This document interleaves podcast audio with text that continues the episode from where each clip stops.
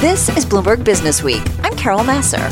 And I'm Jason Kelly. We're right here every day bringing you the latest news from the worlds of business and finance. Plus technology, politics, economics, all harnessing the power of Business Week reporters and editors. And of course, Carol, that's part of a team of 2,700 journalists and analysts in more than 120 countries. And Jason, you can download Bloomberg Business Week on iTunes, SoundCloud, or Bloomberg.com. You can also listen to our radio show at 2 p.m. Eastern on Bloomberg Radio every weekday. Or watch us on YouTube by searching Bloomberg Global News. Anthony Fauci, the U.S. government's top infectious disease expert, he did say there's a good chance a vaccine might be deployable by November or December. So that is among our headlines when it comes to COVID 19 on this Wednesday. Uh, Washington State, as you know, has been at the center of the virus uh, in the U.S. from day one, specifically at the Providence Regional Medical Center in Everett, that hospital. It is part of one of the largest healthcare systems in the U.S. Let's talk about the virus and where we are. Dr. Joanne Roberts is Chief Quality Quality Officer at Providence St. Joseph Health. She joins us uh, on the phone from Renton, Washington. Dr. Roberts, nice to have you here with Jason and myself. There are a few headlines out there uh, today. Certainly, in some places like Brazil, we see cases uh, soaring. Uh, tell us about what you think is the most important uh, in in where, in terms of where we are uh, with the pandemic. Well, thanks so much, Carol. Uh, as far as where I think we are with the spread of the pandemic, um, I think by and large, most of our country has done really well uh, in uh, physical distancing and masking and other other areas. I think we all know the challenges of bringing our country together around this. Um, I think we in healthcare are looking to early to mid June to see what the effects are of the opening up that we really saw this Memorial Day because everything that we do today will show up two or three weeks later in our hospitals when people get sick and start coming in. And we're watching that closely day by day. And so, uh, Dr. Roberts, as, as Carol said at the top, you know, you guys were the first to see cases here in the United States. What have you learned about treatment? What have you learned about this disease that, that may be useful to those of us who uh, aren't who weren't on the front end as much? Yeah, I think uh, what we're seeing uh, in the mass media is uh, borne out uh, with us locally as well. Uh, we just this morning uh, had a discussion of the use of remdesivir. Mm-hmm. As you know, that's being um, released more and more through Gilead. And um, we believe we have enough doses on hand to treat all of our patients that we currently have. It's not a magic bullet. It doesn't preclude any of the things that we all need to do around masking and social distancing. But it does seem to at least uh, lower the length of stay in our hospitals. And we are expecting more reports out soon, hopefully, that remdesivir will actually improve the mortality rates uh, and decrease the number of deaths. But it's just one piece of a bigger story that continues to evolve week by week. And how soon will we really know the, the efficacy of remdesivir? Is it weeks? Is it months? Like, what's the timeline there? I think, like I said, I think every week we see more science being released, uh, mm-hmm. more studies being completed. I think within the next two to three weeks, we'll see more of the story around remdesivir, okay. as well as other agents that are in the pipeline. Is a second wave a given? Yes it is. I think there's, we believe there's no doubt that a second wave will come. We don't know when it will come. We don't know how big it will be, um, but we we are certainly putting together plans inside of Providence to try to detect the second wave uh, early and to prepare for it. As you know, in the 1918 flu pandemic, it was the second wave that was the big killer five times as many people died in the second wave as in the first wave. And so we're not out of the woods yet. Uh, we're we're in a breathing space where we can all get ready for the next wave. So what's the science behind that? That a second wave is more deadly, and would that necessarily be the case with this virus? It would. I, we don't know. We are we're in a position of not knowing what the second wave will look like. Um, I wouldn't say why. I don't think any of us expect the second wave will be worse but we have to prepare as if it could be worse. And so, what do you do to prepare as a as someone at a, a, hospital and, and thinking about society? And I know you guys have been really good about advising the local authorities there, and, and I know that you and your colleagues have been advising a lot of folks across the country. What are you telling them from a public policy perspective to to do to mute the effect of the second wave? Well, I think I think we've all learned a lot from the first wave, so we're not starting uh, with no knowledge. Now we're starting with a lot of knowledge yeah. on how we do work together. Uh, and I think uh, our local, states, and even national uh, governments, along with healthcare systems, have really come together and are cooperating in extremely uh, positive ways. Uh, I think the the next wave we won't see this we full close down of society and closing down all other care like we did during the first wave, I think it will be a much more nuanced response. Well, that's interesting because I do wonder, you know, when we, if we, if and when, or uh, it sounds like when we start to see an uptick in cases, I do wonder if the one thing we've learned is that kind of lockdown, or at least putting, you know, protecting those more vulnerable populations very quickly will make a difference. Yes, I think so. And, and remember, the reason we locked down much of the healthcare system in the first wave was because we didn't have enough protective equipment right. uh, to for our, our caregivers. We're doing much better. The whole country's doing much better with that. So I think that won't be a barrier the next time quite so badly. Well, let's continue our conversation with Dr. Joanne Roberts, Chief Quality Officer at Providence St. Joseph Health, joining us on the phone from Washington State. So, Dr. Roberts, we talked a little bit about remdesivir. That's obviously a, a therapeutic. We hear about antibody tests, we hear about vaccines. What's the thing we need to know at this point? What's the most important thing for our listening audience to understand about the medical side of this, and especially in light of sort of getting us back to some semblance of normal? Yeah, I think uh, it's a great question, Jason. Um, I think our next big challenge is continuing to make sure we have enough testing capacity. Uh, still testing for evidence of, an, of acute infection. Uh, and as one of your other sources that you just featured said, um, looking to have enough tests to show that our communities have things under relative control when we're test when our tests show fewer than 5% of people testing positive. The more tests we have, we expect to see more more negative results, which will be a good thing. Uh, we we're still working with partial knowledge on just how sick our communities are. So that's step number one. Step number. Go ahead. No, no, no. Please finish. Please finish. Step two, I think, is the therapies that are emerging, uh, and that they will continue to emerge uh, through the summer. And I think step three then uh, is uh, vaccines that Dr. Fauci mentioned today, and we would all hope for vaccines to be available by the end of this year. I think we don't expect that, but uh, you know, hope is a good thing. Yeah, I'll take hope. That's for sure. Hey, what's interesting though, um, Dr. Roberts, is we talk so much about testing. Everybody does uh, testing, tracing, right? Uh, this is key to it. I'm a little confused. Like, what do you tell society? Should Jason and I be tested? Should everybody be tested so that we have a really clear picture about who's had it, who hasn't had it? Because I know, I think there's some concerns that as you do more testing, right, you do hope that there's more negatives, but that there's maybe also indications that more people have had it. So uh, tell us a little bit more about kind of what we as society, what's our responsibility in improving the testing that needs to be done to get a better control of uh, this pandemic. Thanks for asking. That's a great question, Carol. And and maybe if I could divide this into three ways of testing. So we we have three strategies of testing going forward. Number one is individuals being acutely infected, and that's what we've been doing so far, and we're still doing that. So I have a fever, I go down to the testing center and I get tested. So if I have symptoms, I get tested. That's where we are today. As tests become more common, we'll take a more public health view.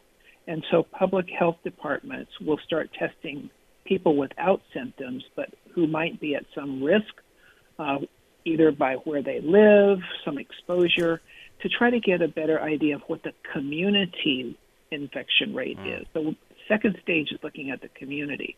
And then the third stage is that antibody stage, and that's looking at people who have had exposure and have mounted some sort of an immune reaction to COVID. And I think we're still a ways away from the second and third, although the, I think the second stage is where we're going to be moving in the next month or two. And is that just a case of having enough tests, or or is it just yes. not right time yet? It is having enough tests. It okay. is as tests become more available, we can take a more public health viewpoint.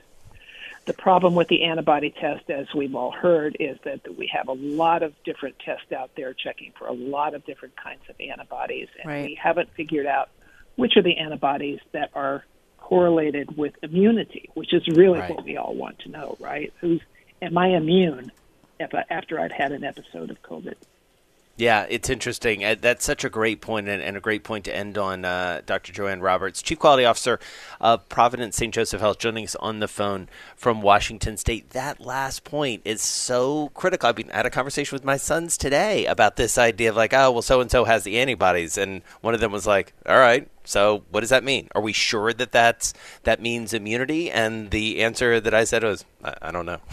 like, and well, and that's and, and by the way, that's exactly what Dr. Roberts just said is we don't know what it means. Didn't one of our reporters do a whole story about yes. right? That's what she did. She well, did, I mean, was what, right. It was antibody, wasn't it? It was antibody. Yeah. What she found was that you could you got different results. results.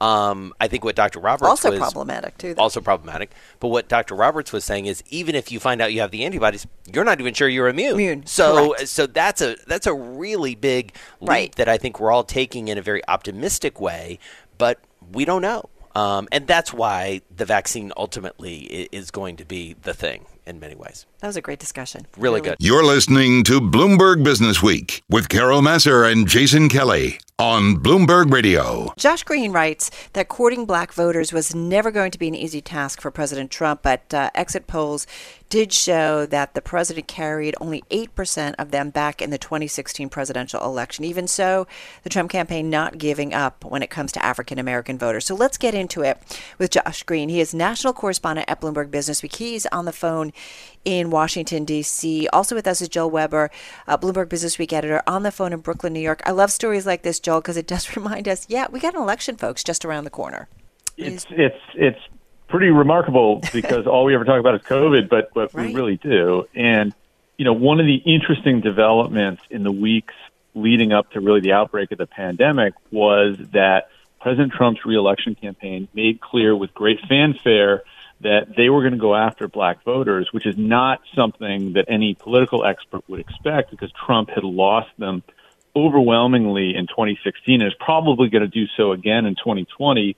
Um, but what was interesting was they thought they had a pretty compelling pitch, and it was based around the fact that as recently as February, black unemployment had been at historically low levels. Um, you know that that seemed like the basis for for Trump to make an appeal to black voters. And uh, the news that I break in this piece is that Trump had planned to open up black voices for Trump community centers and malls and retail outlets in battleground states. Uh, but now, because of the pandemic, that plan has been shelved. And so, Josh, uh, you know, it's interesting that this story comes out, you know, just days after what I think we can all agree was a pretty massive gaffe by by Joe Biden um, on Charlamagne tha God's uh, show last week, where it's clear that he just takes that uh, population for granted and that electorate for granted. Synthesize that for us.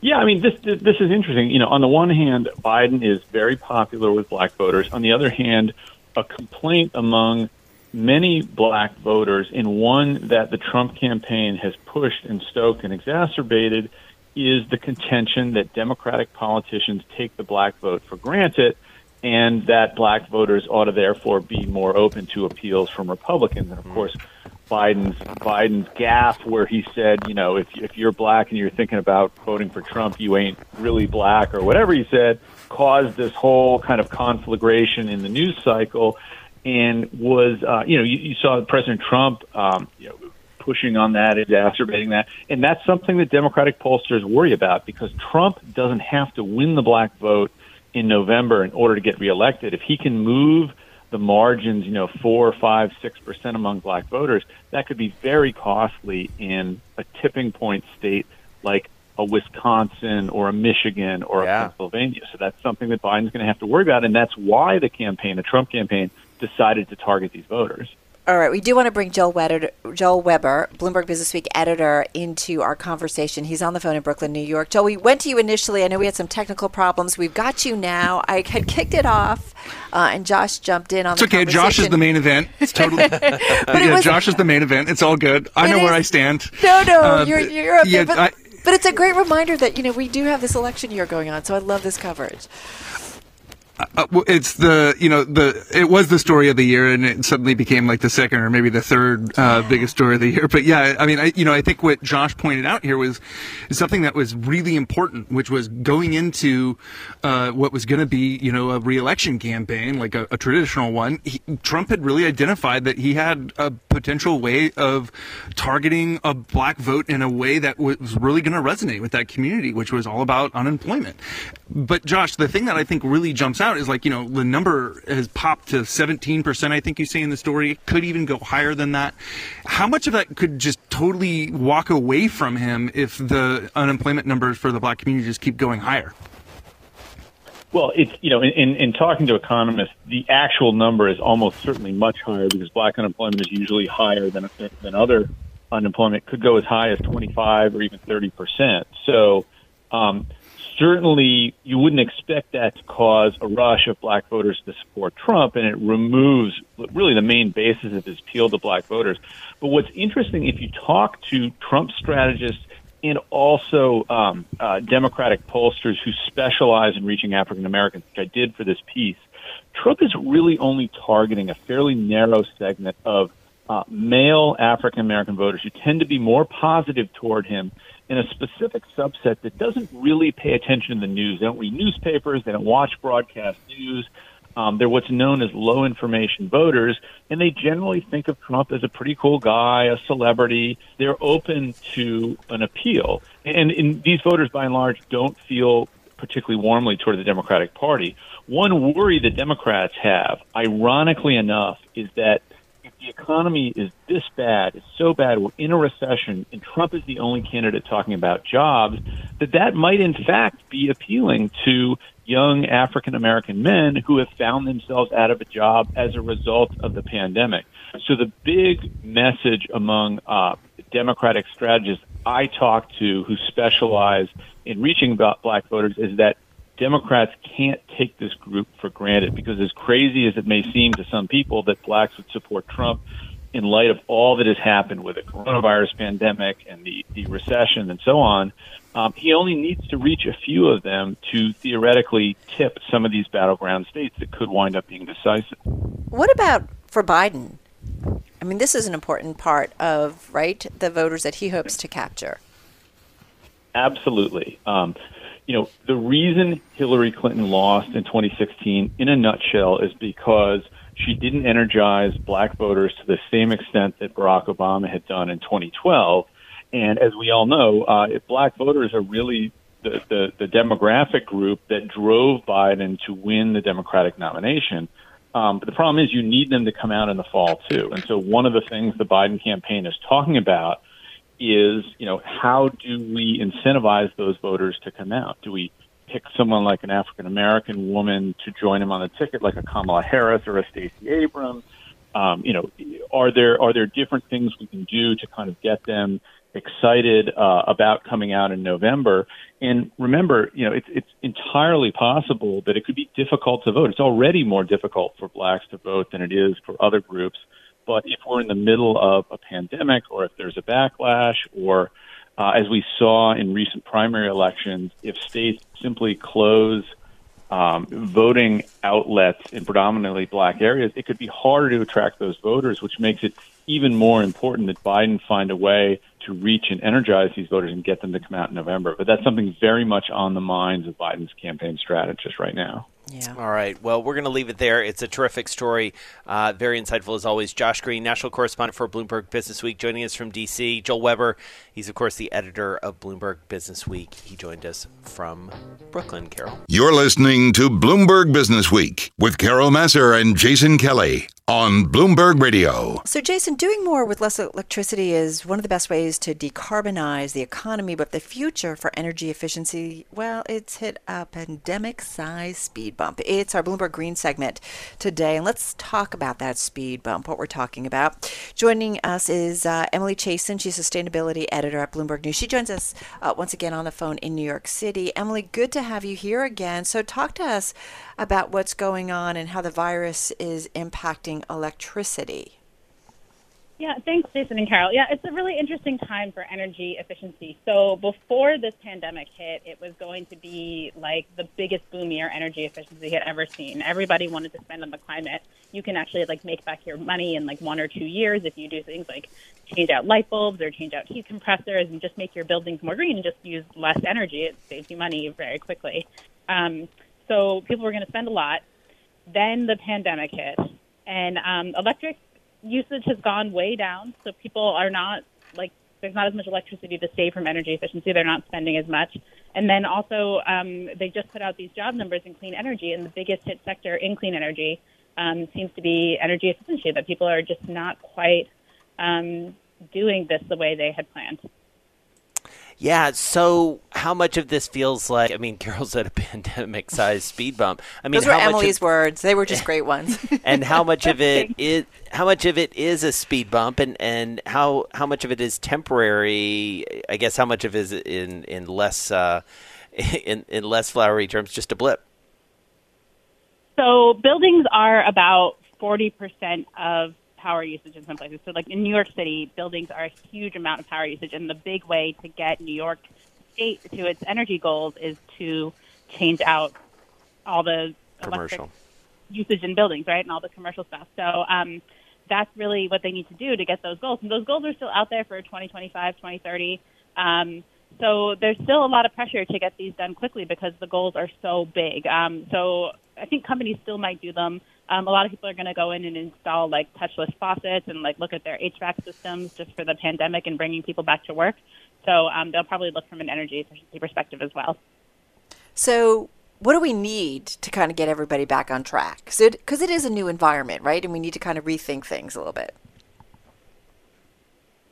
Yeah, well, you know, it's interesting because there's some stocks that have, you know, there's lots of different companies in this space. Like we looked at Cree Inc. or FLIR Systems this week, and you know, the, what the way that energy efficiency has happened before is through these energy audits. With companies like FLIR have done that, where they send an auditor and they say, "Oh, here's all the places you're losing money that you don't need to be, um, but now you can change that." Um, and make some money and save some money. Um, so, but that doesn't really work in a social distancing era um, in the yeah, way. True. So people aren't going to have like those energy auditors come into your home or your building and really like investigate everything. So um, that's a big speed bump, and that would probably have to be fixed or find some new ways to do it. You could be, put smart meters in, in homes. Um, you could do, you know, the light bulb changes. There's some quick hits like that. So we saw that Cree Inc. was um, upgraded by J.P. Morgan this week because um, it, it does stuff like that that people think this will just be a speed bump for them, and they'll they'll really see a big benefit. But I do think about buildings and how they're going to be, you know, re-equipped uh, in a post-COVID nineteen environment, and whether you have more electricity that's going to be needed because you're going to need things to be remotely opened, whether it's mm. elevators, whether it's, you know, entries, whether it's, you know, bathroom door. Like I, I just don't know, and I do wonder if there will be more pressure because ultimately we will see increased energy usage, and people need to kind of think about that. I don't know if that plays into any of your thinking or what you're hearing. Yeah, there's a big push to um, just think about this in the stimulus plan and to have incentives around it so that companies aren't wasting carbon, I guess, as they come back to work. Um, so the Rocky Mountain Institute this month, they put out a stimulus plan idea, and they said you could launch a national building retrofit program and scale up green mortgages and offer incentives for electrifying buildings and disconnecting gas. And that's actually a good way to put people back to work too, because um, we already had like sort of a shortage of workers available for energy efficiency before this happened. Yeah, Well, it's a really interesting uh, twist on, on something we've been talking a lot about, which is getting back to work and how you re how you think about office buildings. And, and candidly, it's not uh, an element uh, that I had thought of. Emily Chasan, thank you so much. She wrote this story and uh, gets full credit for that uh, nice line, the pandemic-sized speed bump. Carol. I lo- oh totally. I, I, it was so well written. I thought I'm just going to borrow it Just, just for the introduction. It. Just lift it right out of there. I don't know if in your household, like we went through a whole wave where like all the light bulbs, my husband was just going like you know slowly like changing over to the more efficient light bulbs. But can I Um, make a confession? Yes. Sometimes the light's not great. I know. I there, I I And complain. I care a lot about how I'm lit, as you know. I need that warm like Just lighting. that warm, it, like I need all the help I can get with the shiny head and all I- these different things. I said like, the same thing at home. I'm like, honey, I really don't like this light. He's like, they're more energy efficient. I'm like, I know, but I really hate the light. I know, but I need to look pretty yeah, well, I'm at home. at all times. Oh my God, they are getting better though. They're learning Yeah. how to do warm, energy efficient lights. Warm, energy efficient. All right, well, All right. let's do it. Let's. Uh, I'm, I'm going to be in the market for those. I'll pay any price to look just a little bit better. Vanity, oh vanity. I'm driving in my car. I turn on the radio. How about you let me drive? Oh, no, no, no, no. Who's gonna drive you home? Honey, please, I'll do the driving. Drive on. Excuse me, I want to drive. Just drive, baby. It's the question that drives us.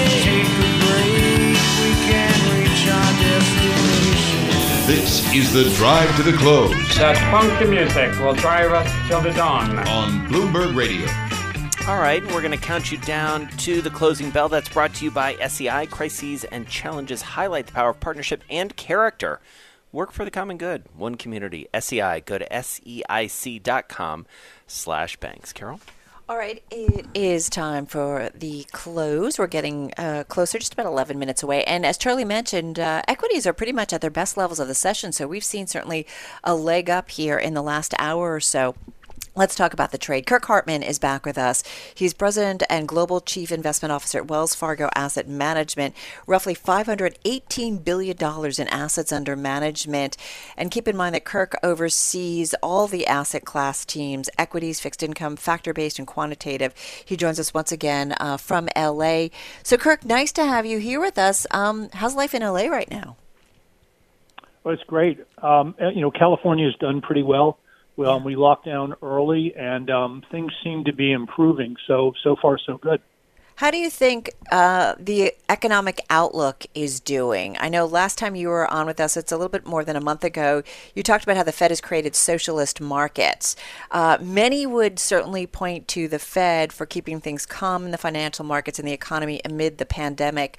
Has your thinking at all changed about this? Well, no, I think it's pretty much the same in the sense that the money supply is up 14% year over year, and the money has got to go to work. And um, I think the Fed drew a line in the sand on, um, I think it was April the 8th, when they came in and said that they would support um, credits that needed to survive. You know, the double Bs that had fallen to, um, or triple Bs that had fallen to double Bs, uh, crossover credits, and um, they were buying uh, ETFs, high yield ETFs. So, I think the Fed put is alive and well. I don't know if you call that socialism, but um, I think that uh, you know a lot of support for the market. And so, has monetary really, has monetary policy really been the, the key weapon here? Because I believe last time you were with us too, you know, we talked about sort of the balance between monetary and fiscal. It feels like fiscal has fizzled a, a little bit. At least the debates uh, on Capitol Hill have delayed anything going on. That's become very much a political football, and yet the the Fed seems to soldier on. And we even heard from. New York Fed President John Williams earlier today here on Bloomberg, you know, talking about managing the yield curve a little bit. So feels like this is, is sort of the Fed's game still. Well, I think it's rotated to the Fed's game. I think uh, early on the uh, fiscal measures uh, helped a substantial amount. I think the the question to your point about the MMT, the you know targeting of rates, is what can the Fed do next? And I Yeah. think that's the uh, that's the big question. And what do you think? What should they do? Well, I think the Fed uh, should, uh, you know, hold service right here and, and see uh, how this plays out. Um, look, I have a smile on my face. The markets are uh, doing uh, very well today. Uh, you got the big stimulus package in um, Europe, but um, I think you have to see how the uh, you know the trade tensions play out. Um, I am concerned about ratcheting up tensions with China, and um, I think that you know the uh, the markets, uh, you know, you can argue are very fully valued here. And where do we go from here?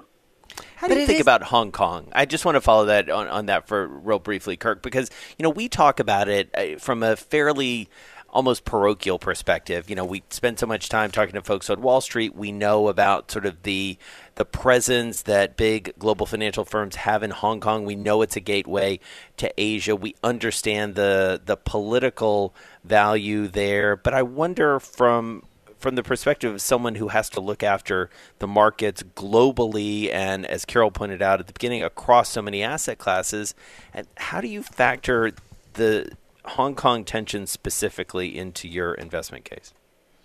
Well, I worry about supply chains and I worry about pricing. We've all benefited from uh, cheap goods coming out of China, and that has kept inflation low and arguably, uh, you know, led Americans to have a much better life with cheaper products. You wonder, with all the barriers coming up, whether you really are going to get the optimal economy that we all want, not only uh, domestically and internationally, with increased tensions with China.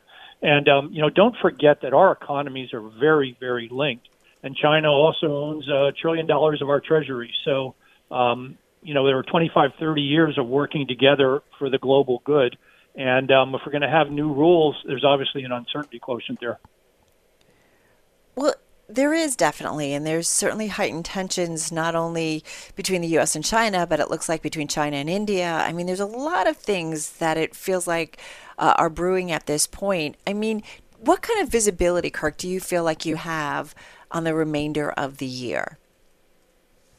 Well, I think this uh, year is uh, playing out pretty much as I thought it would, in the sense that I thought we'd be back to these levels at the end of the year. So clearly, the market is, um, you know, anticipating that uh, you know, the growth of the virus will has peaked or will peak, and that the uh, global economy will recover. And, and you know that may well be the case, but um, I think it's hard here to uh, go uh, much further than we've gone, uh, short of seeing more data.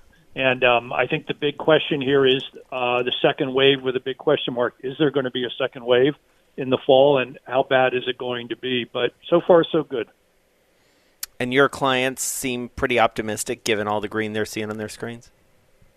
Well, I've been um, you know, uh, honestly amazed at our clients, and they stuck with their asset allocations. Meaning, I think most people had the view that they were not going to change uh, most of what they had, and um, most people didn't. And I think that they've benefited from that. So, uh, I give them credit. I think the things you got to ask uh, now are, what is the future of interest rates? What's the future of fixed income? You have a 10-year Treasury at uh, 60 basis points, massive amount of debt and um, you clearly are going to have a lot of global dislocation. So um, things are good, but there are obviously some worries on the horizon. Yeah. Absolutely. All right. Well, we really appreciate your time. Uh, as always, Kirk Hartman, he is the President, Global Chief Investment Officer for Wells Fargo Asset Management, joining us on the phone from Los Angeles. Thanks so much for listening to Bloomberg Business Week. Download the podcast on iTunes, SoundCloud, Bloomberg.com, or wherever you get your podcasts. And of course, you can always listen to our radio show at 2 p.m. Eastern on Bloomberg Radio or watch us on YouTube by searching Bloomberg Global News.